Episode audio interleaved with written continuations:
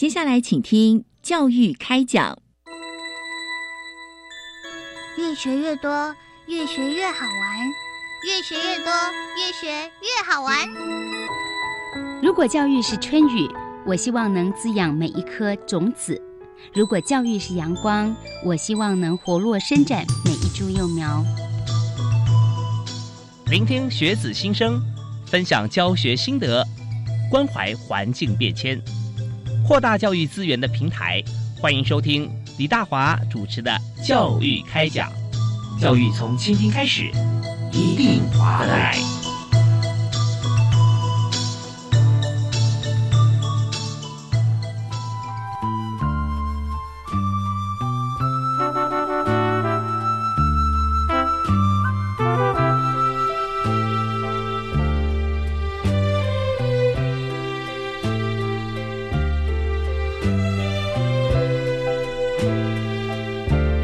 各位亲爱的听众朋友，大家晚安！非常欢迎您锁定国立教育广播电台，收听每个星期一跟星期二晚上七点零五到八点为您播出的教育开讲，就这个时段啊，大家记得锁定，因为我们的节目啊真的非常好听。我是主持人李大华，在今天节目里面，我们所谈的这最主要的教育政策哈，我们知道政策听起来都硬邦邦的，但是经过我们节目的诠释之后，我就发觉说。哇，这些政策不就是在我生活周边吗？不是就在我学校里面吗？啊，天天我们看得到、听得到、摸得着的东西啊！但是我们要讲出来，让大家都晓得。而今天我们是由教育部国民级学前教育署国教署所提供的议题是“珍爱原住民族科学”。原住民族很多哈，让大家能够汲取的这个生活智慧，但是在科学方面呢，更是去无存精啊。那但是你知道说去无存精这件事情是特别重要，你要找到对的人哈，来把他的精华截取出来，让大家来分享。那这个人呢，就是我们今天这个独一无二在我们现场的特别来宾，为大家介绍国立清华大学原住民族科学发展中心主任傅立玉教授，傅老师好。哎，大家好。是非常欢迎傅老师啊，傅教授今天在我们节目现场来谈原住民族的科学。那这方面大家常常会觉得这两个名词有时候会搭不在一起，就原住民族我们可以谈文化嘛啊，但谈到科学的时候，大家会觉得又往西方科学去想啊。但真正原住民族有很多他的。早期发展出来到现在，甚至有时候我们都担心它会断层的科学在里面啊。那老师在这里啊，我先为大家介绍一下。呃，老师真的为我们做了很多啊。他在国立清华大学学习科学与科技研究所教授，也是原住民族科学发展中心主任。我们刚刚介绍的 title，那特别是教育部。教育经费分配审议委员会委员，教育部数位学习认证会委员，也是清华网络文教基金会董事，特别还是中华科学传播协会的理事啊。呃，这边不足以这个讲于万一，全部讲完，我们节目刚好五十分钟结束。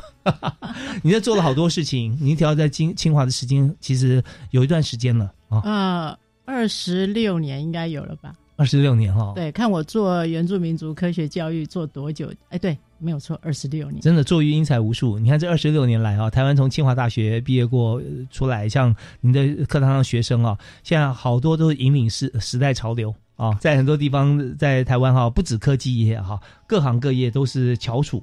那我们今天所谈的原住民族的科学发展这一部分哈，那首先我就想先请教一下傅老师哈，就是呃，原住民族科学发展中心到底是？什么时候设的？它的主要的工作是什么呢？好，呃，原住民族科学发展中心呢，它是在二零一九年，那刚好跟一零八课刚开始啊实行的时候是同一年。嗯哼哼。那么那一年呢，是一个非常奇妙的一年啊，刚好在一零八课纲里面，好就有提到原住民族的教育议题啊，包括原住民族的。呃，自然科学智慧，嗯，那另外呢，在那一年呢，刚好原住民族教育法呃修正，那修正的时候呢，在原住民族教育法的第二十九条里面，嗯嗯，有加进去了“科学”两个字，哦，啊，在过去呢，并没有这两个字在原住民族教育法，所以那一年我常说真的是很特别的一年。那在这样的呃一零八课纲还有原住民族教育法的修正之下。啊，大家就开始去思考到那原住民族的科学是什么啊？那原住民族科学教育该怎么去做？嗯，所以那时候呃，就很多人都在讨论这件事。那么呃，包括呃，我们那个。高高金素梅立法委员啊是哦因为我知我我所知道就在立法院他们那边有一些讨论，嗯，那在学界大概有一些讨论那最后呢，呃，我说那这样好了，因为刚好我已经也做了二十多年的原住民族科学教育，从嗯一九九七年啊开始做，是，那我想说好，那我就鼓起勇气嗯啊来参与这件事情。那这时候我觉得说就需要一个平台，那我就说好，那我们国立清华大学呢，呃一一向呢在理工科啊各方面呢。的发展都呃相当表现相当的好，是，所以我就说好，那我我们来成立一个平台，那我们就把它叫做原住民族科学发展中心。哦所以是在这样子的情况之下呢，呃，成立的。嗯那学校呢，呃，也非常的支持，所以大家可以看到他在很短的时间之内，然后走过学校的呃程序，这样呃设立下来的。是。那我们在哎学校里面的地理位置是设在哪里？啊、它的位置啊，现在呃，我们呃，感谢这个我们教育部高教司哈啊、嗯还有呃国教署的支持。我们一开始的时候，呃，先就是国教署啊、有一个发现天生科学家的计划。嗯那这个计划呢，就是让我们来呃做呃原住民族科学教育相关的一些呃教材设计等等呃教学的资源。嗯，那空间方面的话呢，呃，高教师呢就给我们一笔经费，就是说来盖我们的建筑物。嗯呃所以他现在这个建筑物已经快好了，现在就剩还有屋顶，还有一部分的竹材还没有铺上去。竹材在挑关键字哈，是的，竹材就我们建筑的时候，我们要新建的一个一个一个中心哈，那我们现在讲说哦，你是不是清水模啦啊，是怎么样啦？用一些呃其他一些材料，是不是钢骨结构啊？哦，我我们是更更前进，我更们是用竹屋。竹屋哈，用竹子。啊对，用竹子。那它的位置呢？大家很容易看到光复中学啊，我们隔壁是光复中学，嗯一下车，嗯从我们的侧门一走进来，啊就可以看到一一个园区里面呢都是呃竹子的那个呃建材的屋子，我们就叫它竹屋园区。超美的。哎，对，是呃，我已经发现很多人都喜欢在那边呃照相，嗯所以从呃。二零一九年我们开始设立之后，就是计划啊到位哈，嗯然后呃呃建筑呢也开始，就是办公研究的空间呢就开始设置。所以说，这个建筑本体是在这个靠光复中学这一侧嘛，哈。对，啊那边有一条学生说的星光大道，哦但是我们以后会把它叫做圆明大道。哦，是是是嘿，对，那边就是进门之后，其实靠靠左边是吧？对对靠左边。其实一路哈靠左边啊，再往上面啊，人社学院那边过去，都非常优美。然后后面还有嗯湖啊，对不对？对，大大小小的湖。对对对，真是很漂亮啊！呃，这个新竹清华大学真的很棒。嗯，是，那所以建筑物现在已经完成了嘛？哈。对，欢迎大家呃随时啊经过呢就可以进来看一看。嗯哼，那么我们之后也会设置平台，就是开放让呃民众啊，或是学各级学校的师生哦，有就是在网络上有个平台可以登记。那呃，在每每个礼拜我们会有两天，现在还要跟咨询委员会议那边商量，两个半天让大家来参与我们的原住民族科学的呃探究实作的体验活动。呃嗯嗯，免费的，就是哦先跟我们预预约约好，对，嗯我们会采呃固定时间的预约。那另外我们也有一个呃 AR 的教室在哦竹屋里面。哇，那 AR 教室里面呢，呃，大家可以去体验，就是呃呃原住民的石板屋的科学，还有竹屋的科学，还有太空哦。嗯，是，所以这竹屋基本上都是一层吗？看上去都是一层楼，那哦教室那一栋有一个地下室，地下室是我们的 AR 教室。嗯嗯嗯，那那那个地方可以去体验呃吉瓦斯爱科学动画里面，我们我有呃制作也一系列的那个吉瓦斯爱科学的原住民族和科学动画。那在那个 AR 教室里面呢，大家可以去跟吉瓦斯一起去体验石板屋的科学、竹屋的科学、太空的科学。是因为介绍吉瓦斯，他是啊、她是吉瓦斯呢是一个泰雅族女孩子的名称，嗯在部落里面啊，嗯呃，一到部落门口，千万不要随便喊吉瓦斯，哦，为什么？因为只要一喊吉瓦斯，部落里面会有很多都叫吉瓦斯的女生跑出来，哦是有点像英语的，就那时候我们是课本上的 Mary 啦，或者像 Jessica 啦，哎这样。对对对，像我的名字丽玉也是，也是我这个年代的很普遍的名字。那吉瓦斯就是一个很普遍的泰雅族女生的名字、嗯啊，所以我们把那个我做的那个原住民族呃科学动画，把它取名字叫吉娃是爱科学，哦，哎是这样，这个好听啊、又优美的名字 啊。真的真的。OK，好，那呃但是在这个过程里面，我们知道，你看从当初成立到现在已经二零二三，所以中间光是建制这个过程啊，花你不少功夫啊。对，就是呃，我就像泰雅族的猎人有一个哲学，就是说要第一个要学会等待，嗯。就是我，会一直的努力，嗯可是我会不会急着要说一定要很快要得到我要的成果，不是，而是说我们就是努力，然后呢，嗯努力就是一个等待的过程，那终究有一天呃会有呃大家期盼的结果出来，OK，哎，不只是个人期盼的结果，是哎，所以所以这个时候大家知道说，呃，时间这件事情啊是非常重要的。就是说，时间不是让它空空白白流过，而是不断的累积啊。那猎人在等待过程中，他还是要学很多的技能，对，但是等待一个非常好的 timing 啊，那个时机点，然后他才把这个技能可以用上，他就可以捕获到他心目中理想的猎物啊。对，那是一个学习的过程，等待的过程。对，所以这这么多年的时间里面啊，其实我们看，虽然硬体在建制，但我们软体没有停下来哦。啊、我们都一直在做，所以、呃，这个国教署的发现天生科学家这个计划，我们从二零一九年就、嗯呃开始呃在执行。嗯那我们这个计划在执行的同时呢，我们背后还有一个非常强大的咨询委员会嗯啊、那这个咨询委员会有十六族的原住民族的代表啊耆老。那另外还有科学家哈、那还有就是呃业界，就是关心原住民呃科学教育的呃企业的呃代表。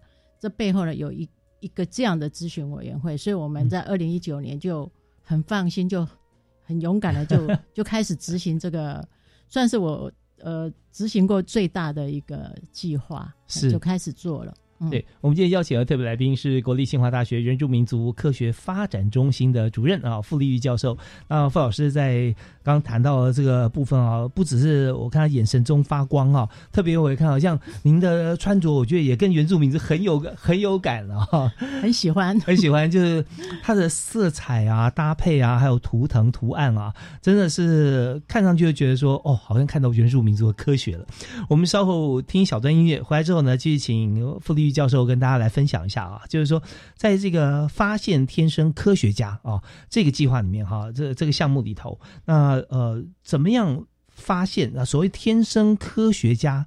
怎么去定义它啊、那以及你刚刚提到说，在我们的团队里面哈，我们的这个委员委员会或者说我们的这个资源里面有很多耆老啊。那耆老在过往原住民族他们没有文字传承啊，必须口耳相传，所以这个时候从现在我们的齐老的团队成员里头，我们截取到哪些原住民族的科学意涵？我们休息一下，回来谈。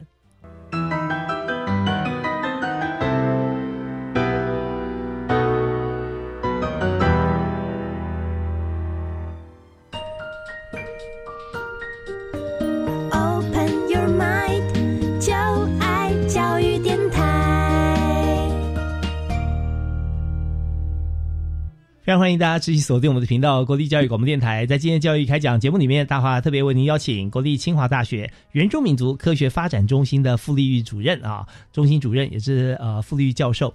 但在这呃我们在推动原住民族科学发展中心的时候，我们讲说呃现在有原民会嘛啊，原住民族呃发展委员会哈，那但是有很多方向，我们大大部分 focus 在不要让它失传啊。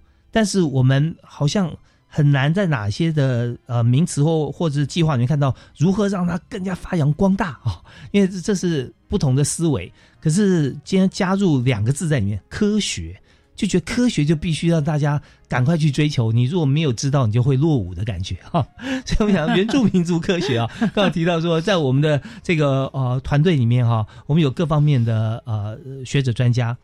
包含耆老啊原住民族耆老，那是不是谈谈看，在这个原住民族科学这个领域里面啊，尤其发现天生科学家。那呃，怎么样发现啊？那科学家如何天生啊？那这祈老他们传承的过程中，有没有讲到一些特别的事情？好，呃，这个问题呢，可以写很多本博士论文了。哎，所以如果要很完整的回答的话，我我跟主持人我们两个可能要聊诶好几个月哦，甚至真的。哎好。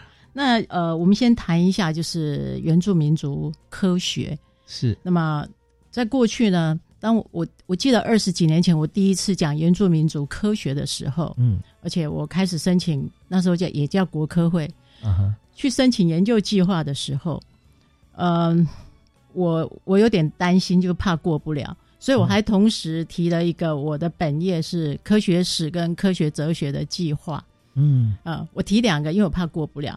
后来两个都有过，但是因为我是新进的老师，只能选一个。嗯嗯嗯结果当时候承办的郭永文呃呃承办员的研郭研究员他就跟我说，你只能选一个。那我说，那你猜我会选哪一个？结果郭研究员说，哦，你一定是选原住民族的那一个，以我对你的了解 啊，我真的是好开心。所以说没有错，我就是选他。嗯那么当时候大家就就开始很多关心我的人就会问我说，你是一个新进的教授。嗯那你要做这样的题目很冒险，嗯，到底什么是原住民族科学呢？嗯你你要你到底要做什么呢？然后你你每天呃，你一天到晚跑去部落，也没有在研究室好好的写论文，你这样子到时候你你升等要是没有过的话，你你就麻烦了。嗯哼。啊。我们清华也还是当时候就有六年条款，是。可是我的我的心里面告诉我，尤其是我在我到部落去做了我第一场演讲之后，我发现说整个部落所有的一切，我看到的都是科学的学习的资料，都是科学的学习的资源。嗯。我记得我第一次参加祭典的时候，我拿我拿到了一把原住民，就是我们泰雅族的那个竹枪玩具。嗯。那把竹枪我一看，那这不就是教虎克定律的最好的教具吗？为什么我们要那么无趣，就一定只能用什么弹簧或什么什么，嗯。哼然后这么无趣的东西？我说那这支枪就很好玩啊！嗯啊，齐老就告诉我说怎么怎么射啊，怎么弄。我一开始很天真的说，这样可以去打猎吗？那齐老就笑得要命，他说：“哎、这个不能打猎，这是玩具，哈，给小孩子嗯啊玩的这样子。”可是我看到就是他不只是呃听到看到，不只是齐老他的回忆童年的。呃，一些故事，他们怎么样在山林里面，然后跟着大人，然后那那个竹枪这样玩来玩去，很多好玩的事情。是。那同时呢，我又看到的是虎克定律，嗯哼。那我就真的就把它写成教材，然后实地到部落的学校里面去教学。嗯哼。就那一堂课真的非常让我震撼。我们那一堂课上了一整天，嗯。我们从早上齐老带着我们做竹枪啊、嗯哼。怎么样把那个呃扳机把它弄弯啊，然后怎么样射。嗯哼。我非常感动，因为大家都觉得说，唉，这科学啊，好像数理方面这个原住民族孩子好像就不喜欢。嗯。包括我遇到了一些原住民朋友，他们也是说啊，科学好像我们都比较弱，就是那个信心，嗯嗯，到底已经变成一种 stereotype，对，嗯。就是一直被形塑、形塑那种刻板是刻板印象。那那我觉得说，有这么好的教具，怎么不用？那那一整天下来，学生不下课，反正我想下课，拜拜托，我很想下课哎、因为嗯到了中午我很想吃饭，可是孩子们说不行，我乐此不疲啊，嗯对，我一定要把这把竹枪做好，而且我要做出一把最厉害的竹枪，可以把那个竹筷子射的最远。最远最远。那我老学生不下课，老师可以下课吗？学生不吃饭，我也不能吃饭。所以我后来深深的体会到一件事情，就是说，我们过去在谈科学教育的时候，嗯我们似乎没有去考虑到说文化，啊、嗯哼就说文化的背景，还有他生活经验。那其实，在理科学教育的理论里面，其实这些都讲得很清楚了，就说任何的学习都要从这个学习的个体他本身已经有的经验，啊、嗯好、他文化背景出发。是，但是为什么到了讲科学的时候，好像大家可能就没有去注意到这件事情。嗯嗯，所以我在想，那把竹枪的力量，它本来就在那里了，嗯只是我们过去没有注意到。嗯那那一堂课一整天下来，让我非常的震撼，我就决定说，对这条路是一定要呃走下去的。这我们发觉说，这真的是刻板印象啊！大家觉得这样，连他自己呃，就是说，连原住民族自己本本身也觉得是，因为他自己有自我的经验哈、但刚刚提到，呃，傅立玉教授特别提到，原住民族的竹腔跟虎克定律很有关系。我想现在大家都可以借这机会，我们复习一下虎克定律是什么，是跟竹腔之间关联，它的关键在哪里？好，我们在课本里头会说，这个如果我们让一个弹簧受力的时候，我们去拉它，嗯那它的伸长的长度会跟它受到的力量之间有一种正比例的关系。是，那因为弹簧被我们拉了，它产生形状的改变。好，嗯好那当嗯我们把这个力量除外力除掉的时候，它会再恢复原状嘛？是那那个竹枪呢？它本身有个扳机哦，因为这边录音室不能录，嘿，不能带那个来。然后那个扳机它本身就是有一个弯度，已经有一个形变。那我们去拉它的时候，就让它产生更大的形变。是那那个形变呢，越大的话，它产生的弹力呢也就越大。哦，是是是，嘿，对，所以所以这个部分啊，就呃很多在身边的一些在原住民族他们自己做的，其实他们自己做出来的，而不是买来模型哈，自己做好弹簧。我们叫一般学生你自己做弹簧吗？其实有点困难，除非你拿一个铁丝啊，那个笔转一转啊，什么。对，所以每个做的都不一样啊，弹力也不同，铁丝号数也不一样。可是竹签它就是可以符合这个定律的所有一切的条件。所以对你看，您看到当时看到觉得哇，如获至宝，这个解释起来多好。所以有很多就是应用面方面互来互相来互通一下。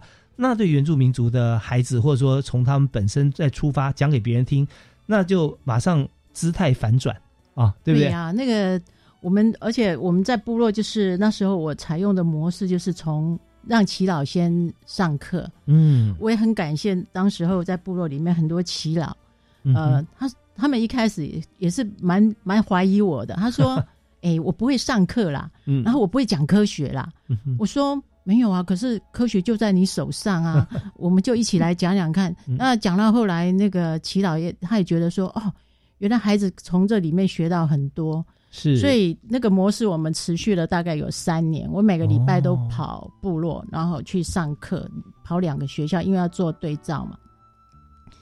那那个呃，祈老他也越来越参与度越来越高 越，有兴趣，兴致高昂。哎、对，而且甚至于呃，从一开始他不太喜欢我录影，我也不敢录影。嗯哼，那到后来，有时候我太高兴了，忘了把录影机拿出来，忘了拿照相机。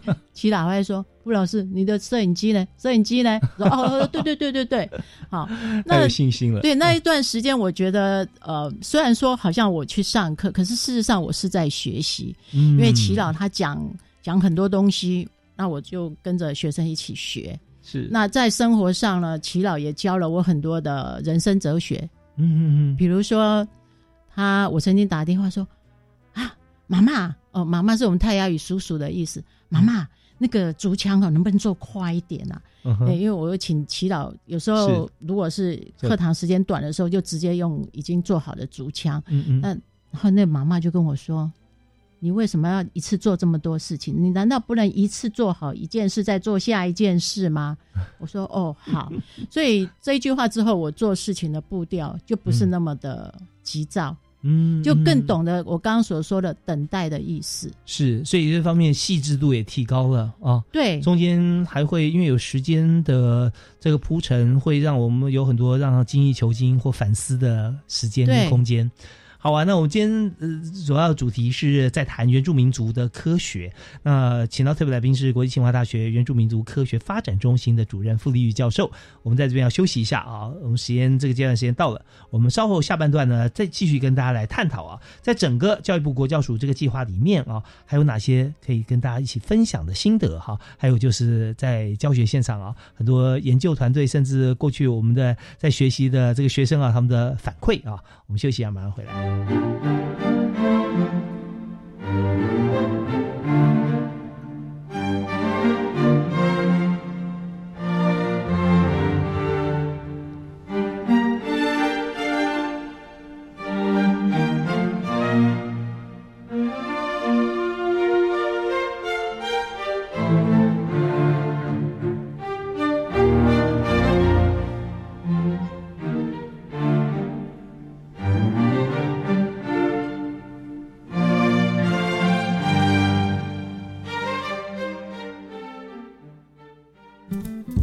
道 take selfies 叫自拍吗？Home cooked food 就是家常菜。要怎么用英语聊这些话题呢？就让超级英语通来教您吧。二月二十七日起，周一至周五早上七点二十分，在国立教育广播电台收听由齐斌老师制作主持的口说英语通，每日十分钟，让您变成英语通。网络也可以收听哦。第六届乐龄教育奉献奖已经开跑喽！你知道乐龄学习是什么吗？乐龄学习啊，就是让长者透过学习来活得久又活得好。而乐龄的幕后推手，当然少不了一群认真投入的主任、讲师及志工伙伴们。你也是乐龄长者学习路上的贵人吗？教育部第六届乐龄教育奉献奖五月三十一号前，欢迎踊跃投件，详情请上乐龄学习网。以上广告由教育部提供。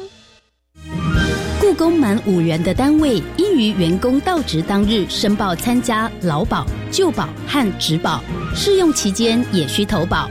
雇工未满五人或仅涉及课税之单位，除了是旧保及职保的强制投保单位，也可以另外办理自愿参加劳保。雇主如未申报员工加保，除了被核处罚还并公布姓名外，还需赔偿员工的损失。以上为劳动部劳工保险局广告。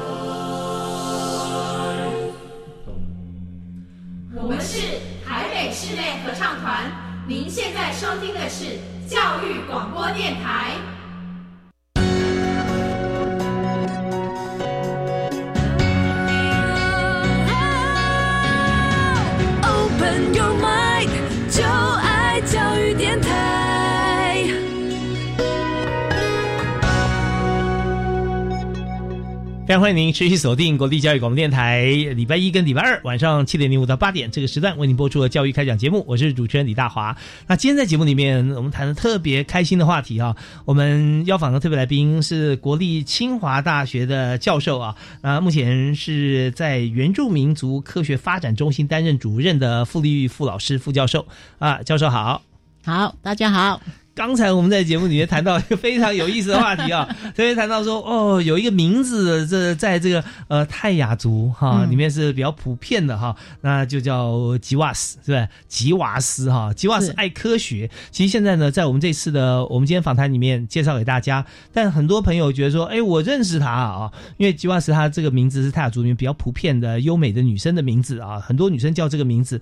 但是呢，吉瓦斯爱科学这样子的一个标题啊，是在二零一六年啊，民国一百零五年的时候，第五十一届电视金钟奖的动画节目奖得奖的作品啊。对，这 很棒啊！那时候大家都都都会觉得说，哇，我们看电视哈，就学科学，而且还学原住民族的科学跟文化。那另外呢，在二零一三年的第四十八届电视金钟奖啊，动画节目奖的这样作品，还有一个是《再探飞鼠部落》，这也是是您发想发展出来的。是是我们团队制作的。哦，是那时候虽然还没有成立现在的中心哈，也就是原住民族科学发展中心，但是傅立玉教授啊，长期耕耘啊，长期帮大家来发扬这原住民族的科学文化啊，那这点真的是我觉得三坊基因里面已经埋藏很久了。对我从一九九七年开始进入部落，呃，就像我刚刚说，其实我我一直在学习，一直没有间断。嗯，那呃，到了二零零五年的时候，嗯那一年，我觉得老天爷好像都一直在丢球给我。哎，嗯，二零零五年。接啊，哦，对我一定要勇敢的接，没有接就没有机会嘛，接了嗯至少有一点机会，哈、可能接不到，哎，没有，这不是每个人都可以接得到，而且接到不是每个人都可以拿着不掉下来的。啊！你不但接到，而且球越来越多，你还可以非常非常好的去维持这个球。呃，二零零五年的时候，刚好国科会他们要做那个动画嘛，嗯，那我就想说动画还不简单，就画一画嘛，然后就播出来不就好了嘛？嗯。结果我想的太容易了，后来发现说做动画真的是很不容易的一件事情，嗯做十分钟的动画比写一篇论文、研究论文还要累，还要花更多的心力。是，那那时候呢，就国科会跟我说：“哎，你要不要试试看做动画？嗯因为那时候，呃，台湾一直希望能够有一个电视的频道，就像国外的那个 Discovery 这样子，啊然后都是是播很多科普的节目。那他们就说：“那你做原住民族科学教育也做了八年了吧？应该嗯累积了很多的成果。我说：“对啊，那好啊，就来做动画。”就做下去才发现很难，但是、呃，很多人也都很关心我，希望我放弃。可是我的个性不晓得为什么，人家说放弃的时候，我就觉得，哎，那不能放弃哦。球是我接的啊，对对啊，我要负责任啊，不能够这样就 放弃啊负责任的。老师，而且嗯原住民族科学如果能够透过动画，那不是嗯更棒吗？这样更多人不只是我原住民的孩子，全世界的孩子。我那时候的愿望是，全世界的人都要看见我们台湾原住民族文化的美，还有科学的智慧。这是我一直到现在还是坚持。picture 非常清晰啊，啊对很清楚，就是这样你的愿景就在那边，啊对，嗯那现在有全世界有五十四个国家，嗯哼，呃，他们可以看到在电视上可以看到吉瓦斯爱科学的动画。哦，那我现在觉得说，这个动画呢，还可以跟呃商业电台的那些节目 PK 啊，还可以国内外还可以拿到一些奖。那么呃，国教署这个计划呢，发现天生科学家在二零一九年啊、呃刚好接上来，就是那个时候我们吉瓦斯爱科学已经进入第三季啊、嗯快要完成，要跨从泰雅族跨到排湾族啊。嗯那我觉得说，哎，这个时候又刚好一零八课刚上来，然后也强调全民原教，嗯，然后说，哎，这个好像是好几好几铁共构的那种 概念，那种感觉，是是就是说，哎，很多的那个呃管道啊，哦、全部途径呢都接上来了。嗯所以我就说非常感谢国教署啊，这个这个时候有这个发现天生科学家的呃计划进来。那进来之后呢，我一方面呢把过去的研究成果结合进来，然后一方面呢把吉瓦斯爱科学动画里面的元素啊元件呢嗯。也结合进来，让这一个发现天生科学家计划里面的所有的各项的成果哦、嗯都有一些很很漂亮的图像啊、元件啊，那那个教材看起来会比较呃生动活泼。是是，哎，所以我们这个发现天生科学家计划到目前呢，今年是第四年嘛，嗯。那我们有十二项的，就是说分项计划的概念，就是说我们有十二项的呃重要的呃分项在进行，这样子，嗯等于说一年一个发现天生科学家的计划，等于是十二个计划一样。哇，所以真的是组织非常严密啊！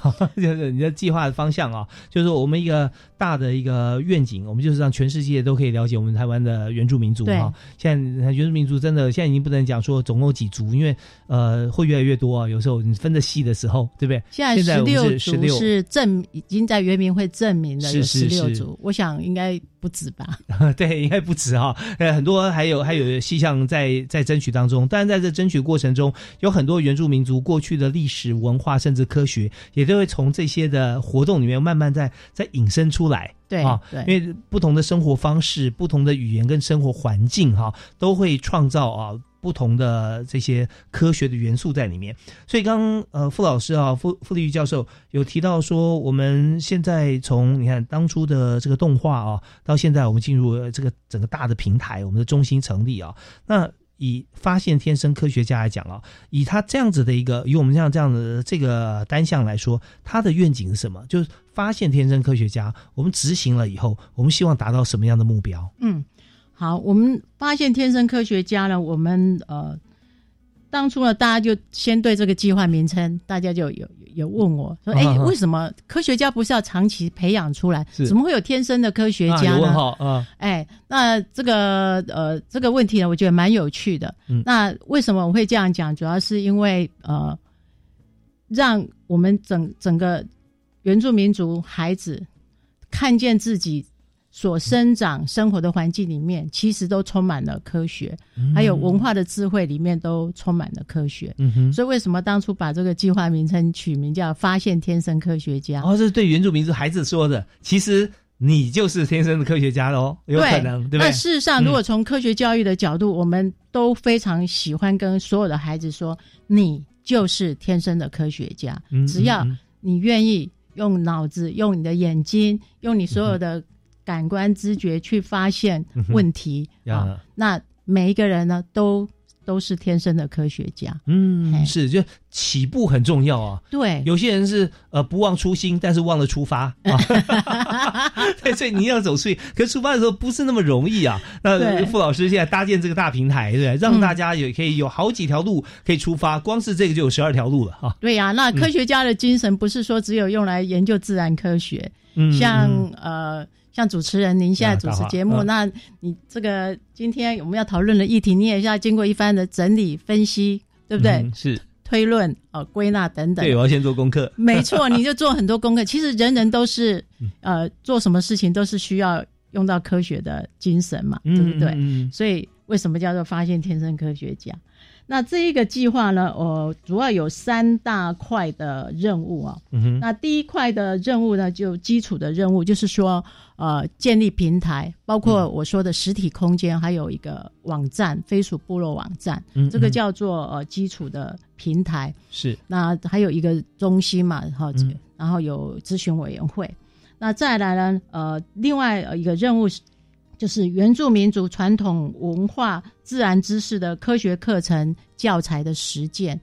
就说我们呃一直在谈说啊，我们原住民族文化啊有哪一些自然智慧，但是这些我们是需要去把它做成教材。嗯我们不能够说哦啊，老师，那你你就自己去找吧，这嗯这样子是不行的。老师很忙，而且是呃，我们做研究、从事科学教育的人，我们我们有责任去做这件事情。我们所以这个计划的有有一个主轴任务，就是把这些原住民族传统的自然知知识啊科学，把它做成教材。嗯嗯那这一块我们在呃从第一年开始，我们就一直在在做。那我们是带着老师哈，应该说陪着老师一起做哦、大家来发展呃教案，发展教学模组，那么放在平台上面。那有需要的老师呢，他就可以上去嗯上去、去下载啦，哦，或是直接应用等等的。那么呃，那这这大这时候就说，那那个教材的呃来源是怎么来呢？是我们有我刚刚说过，我们有十六族的耆老，嗯哼所以我们的耆老从第二年开始，因为第一年我我几乎把我的材料都快要我知道材料都用用完了，了 所以第二年开始我就赶快求救耆老们，每一个人会命题六题，就一个组有六个命题，嗯啊嗯嗯。然后一年下就会有一差不多一百个题目，那我们大家就一起来写教案，是。那每一年都是这样做，所以我们现在那个教学模组，我们有个产生器，哦它可以自动产生教案。，OK，就是说你有有各个不同教案，但是它可以根据你的需求，你提 request，它上去啪啪啪把你编编好了，符合你的需求的教案出来。对，那你下载之后可以自己再另外编辑。那这个整个的那个栏位，我们是用资料库去建制，它栏位都符合、呃一零八课纲的项目。嗯嗯嗯，所以老师们就上去点点点，他就可以呃找找到他呃所需要的呃基本的材料，然后他经过呃简单的编辑呢，就可以变成他要的呃教案。哇，大家有去过那种平板点餐的餐厅吗？哎，对对对对对，就是有点 有点像这样子。那我们那个教学模组产生器，就是我们这个主轴任务啊当中一个很重头的一个工作，就是要嗯有教材，我们不能只是。一直空口这么讲啊，这个原住民科学很重要什么？可是一定要有实际的东西，让老师们可以在学校现场可以用。是，这非常重要！我们听到这边，我们就就会反思到很多事情啊。那现在我们提的是原住民族的这个科学的教材啊。那你这个教材方面，我们就想说，一般同学他就分不同的年级，他需求不一样，嗯不同的城乡差距，他需求的不同，甚至原住民族这里在学原住民族的时候，他是不是要学习别族或本族，他的比重是如何？这些都可以透过刚刚讲的像这样子的一个对啊、选点选的方式，让老师可以自主的啊，对找到符合的教材。那我们这边呢，我们再听一小段音乐，好，休息一下，之后回来我们继续请傅立玉教授啊，跟大家来分享，同时也要呃分析好规划。怎么样来做这件事情的背后啊，其实还有很多的动力在在推。那最主要就是这几颗球接在手上啊，傅老师实在是尽心尽力啊，越做越好，而且做出有时候你自己都觉得说，哎，怎么会做的这么好啊？我就觉得很感谢。真的，我们休息一下，马上回来谈。Open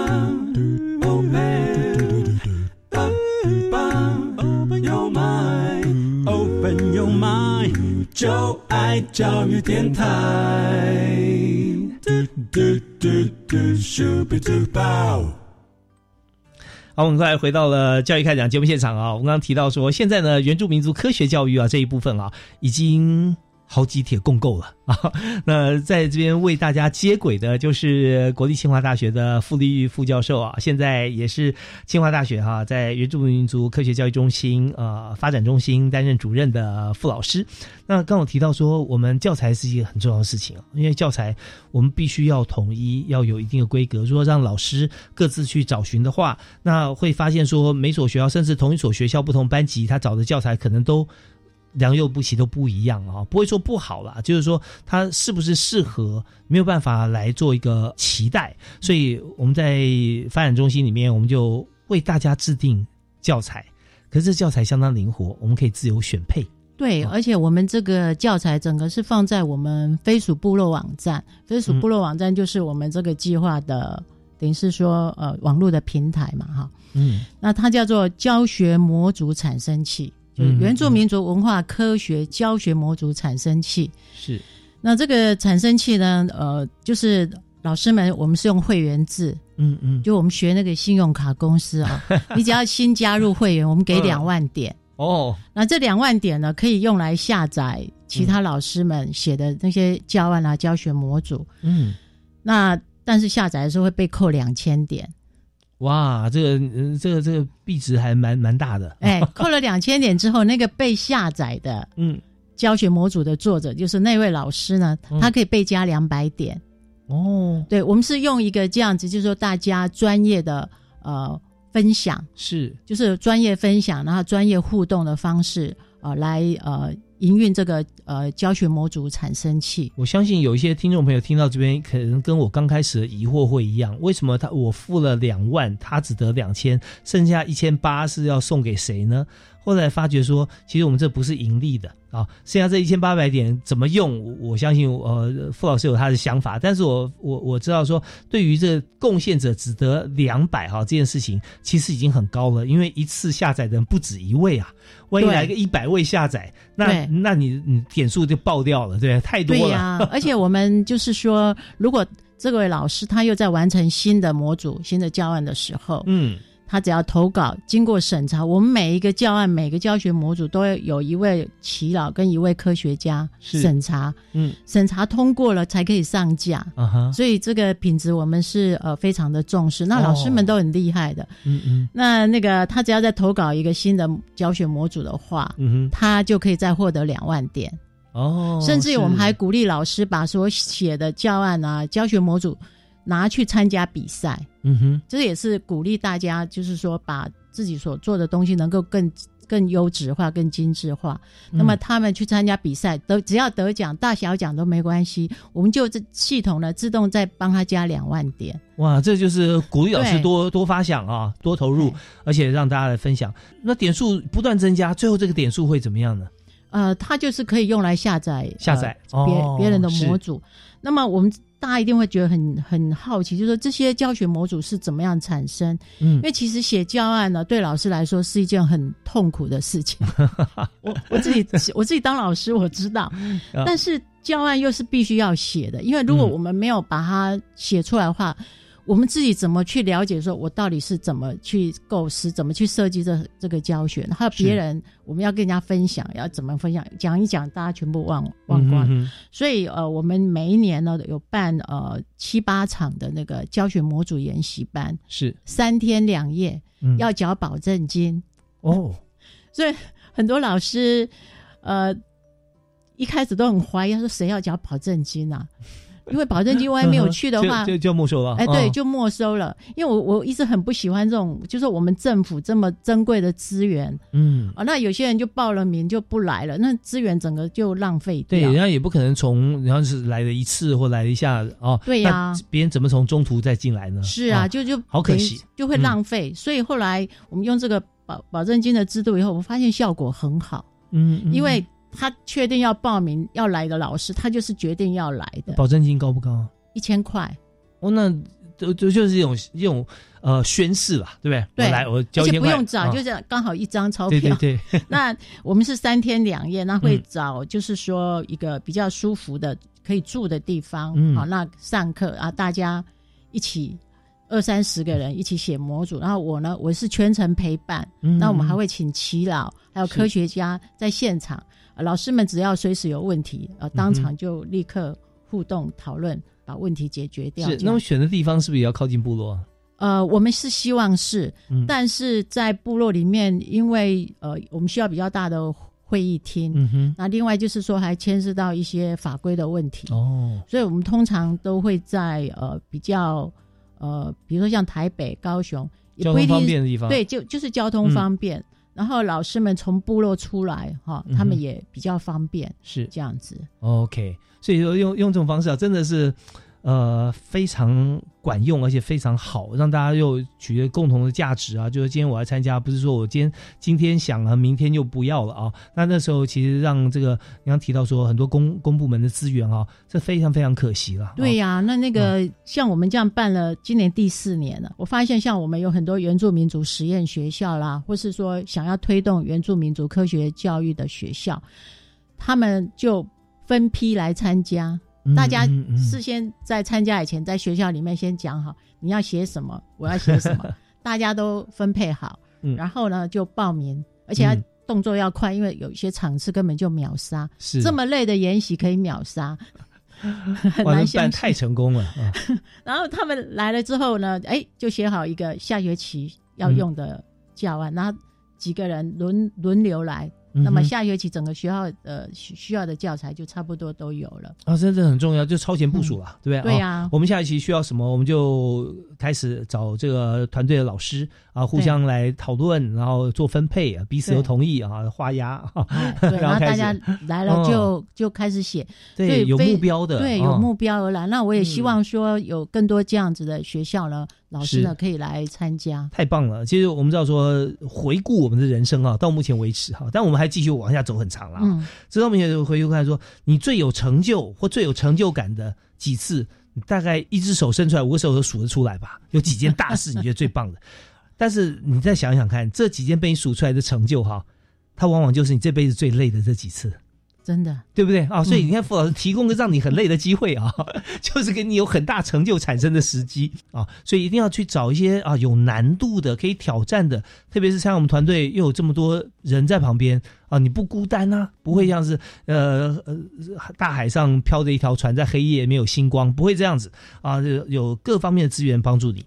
好吧，那这么好的活动哈，嗯，我们再休息一下，稍后回来呢，我们还有一小段时间，我们再要请傅立主任哈帮我们做结论，同时要提供很多资讯给大家，要到哪里参加啦，怎么上啦，我们怎么样截取资源啊，或者说要参观一下竹屋啊，我们每个每个礼拜有两两天的机会，我们现在规啊划就是两个半天，两个半天搭配一般学校大概礼拜三、礼拜四的下午。所有这些资讯呢，我们听一小段音乐之后，马上再回来。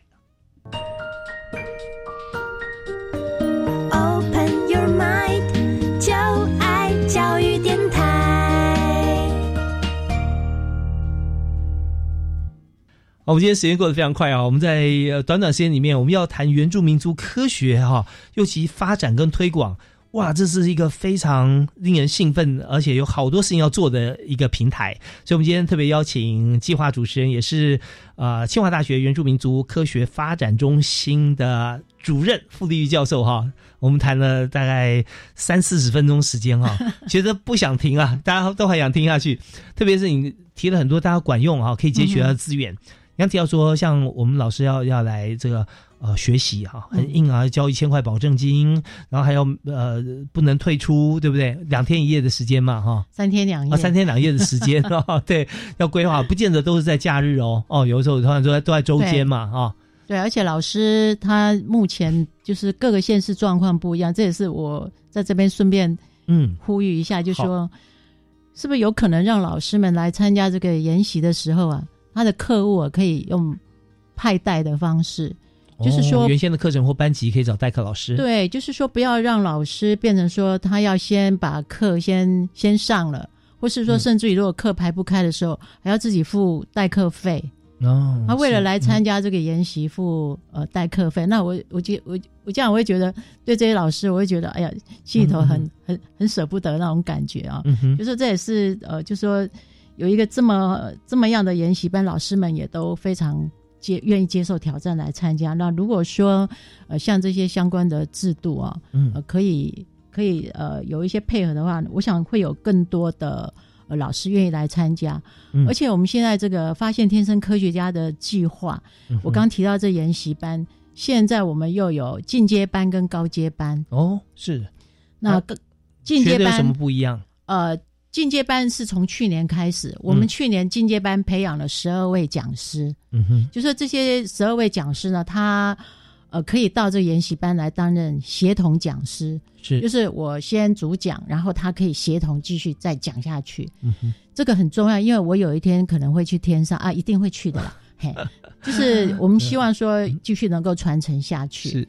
那到了进阶班，我们现在已经有开始有老师可以在我讲一半的时候，他接下去再讲，就是我们培、哦培育出来的。哎，这时候副主任有时候就会讲讲，突然说：“哎，好，来接着 考试即兴演出一下。哦我们都没有，我们都是有事先邀约的。哦邀约呃 那他都会，这些老师都很，这些协同讲师都很认真在准备。嗯所以有时候我还讲，觉得说他们讲的比我精彩。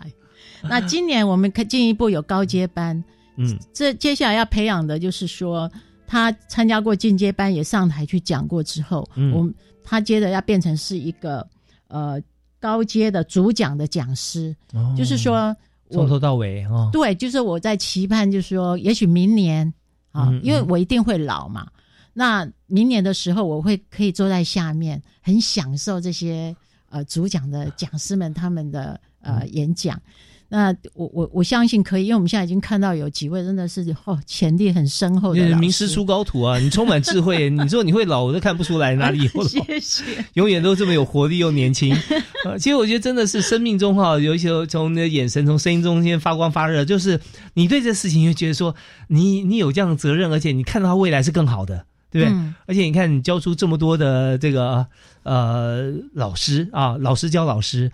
那现在当你会欣赏之后，发觉说它中间有很多的元素，你给他之后，它会变化。啊对他把它做得更好，而且他这些老师们，他们回到学校以后，嗯我们也发现说，整个原住民族的科学教育正在蓬勃的发展。是因为我们看到很还有小朋友，他们对科学充满了兴趣，然后对文化，他们知道从文化里面怎么样来呃发展出呃自己做科学的方法。那前几天我有收到呃一位老师转给我他学生写的一段话，嗯那这位学生呢，他是周族的孩子，嗯哼哼，那么他说：“原住民族就是天生的科学家。”这句话是我想用一辈子捍卫的信念。